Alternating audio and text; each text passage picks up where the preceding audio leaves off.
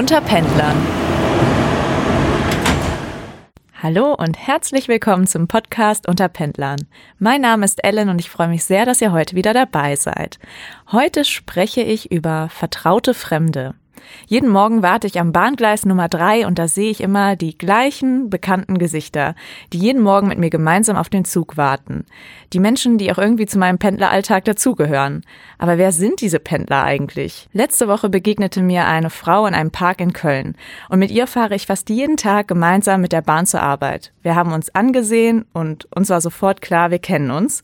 Trotzdem haben wir uns weder gegrüßt noch angelächelt und da habe ich mich gefragt, warum machen wir das eigentlich nicht? Warum habe ich so getan, als würde ich sie gar nicht kennen? Warum hat sie so getan, als würde sie mich nicht kennen? Wir haben uns ja auch angesehen und der Blick, der blieb auch schon sehr lange haften. Also wir haben beide gedacht, okay, irgendwie kennen wir uns, aber ja, man geht dann einfach aneinander vorbei.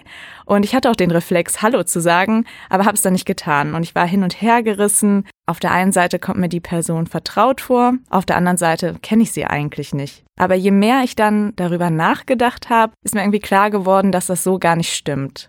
Denn wenn wir ehrlich sind, wissen wir doch viel mehr über unsere Leidensgenossen, als uns bewusst ist. Wenn wir sie regelmäßig sehen, kennen wir zum Beispiel ja ihren groben Tagesablauf und ihre Gewohnheiten. Wir können uns ungefähr so zusammenreimen, wann und wie lange und vor allem an welchem Ort sie arbeiten, weil man ja mitbekommt, wo steigen sie ein und aus oder wann warten sie morgens mit dir zusammen oder fahren abends mit dir im gleichen Zug zurück. Man sieht das ja doch irgendwie. Wir wissen zum Beispiel auch, was sie am Bahngleis noch machen, wie sie ihre Zeit vertreiben oder was sie in der Bahn machen, ob sie Musik hören oder lesen, vielleicht arbeiten und schon den Tag vorbereiten. Vielleicht schlafen sie auch. Wir sehen zum Beispiel auch, was sie noch alles erledigen, ob sie noch frühstücken oder ob sie sich noch schnell in der Bahn schminken. Und wir kennen auch ungefähr ihren Kleidungsstil. Wir haben sie schon glücklich und unglücklich gesehen, angeschlagen und fit erlebt. Und all das zusammen ergibt ja schon ein ja, ein Bild von einem Menschen. Die Person kommt einem vertraut vor und wir hören ja auch oft Gespräche und Telefonate gezwungenermaßen mit. Dadurch erfährt man ja unfreiwillig sehr, sehr viel über denjenigen.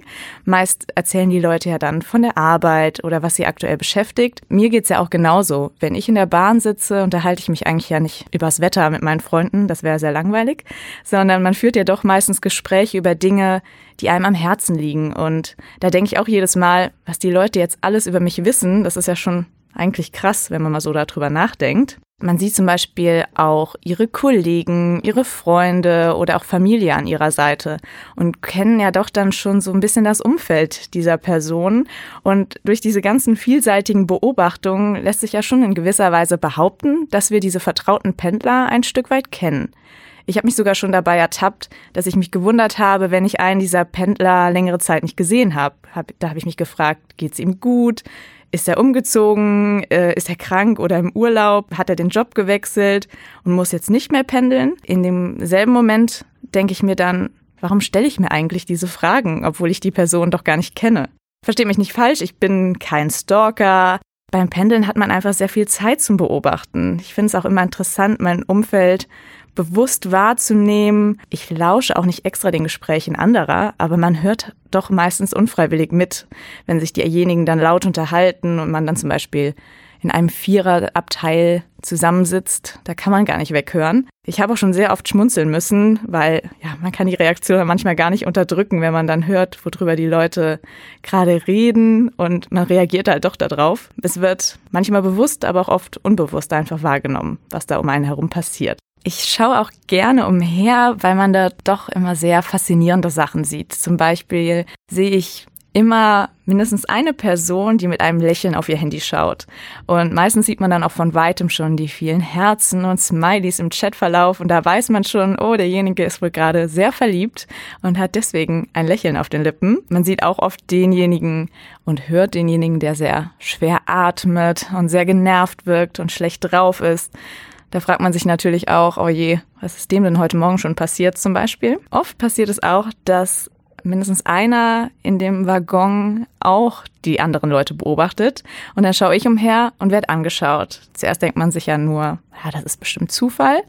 Dann schaut man weg und schaut wieder hin und wird immer noch angeschaut. Und dadurch wird einem dann auch klar, okay, ich bin jetzt gerade nicht die einzige Person, die sich hier ein bisschen umschaut und die Leute beobachtet. Zum Beispiel, um wieder auf das Beispiel von dieser Frau aus dem Park zurückzukommen.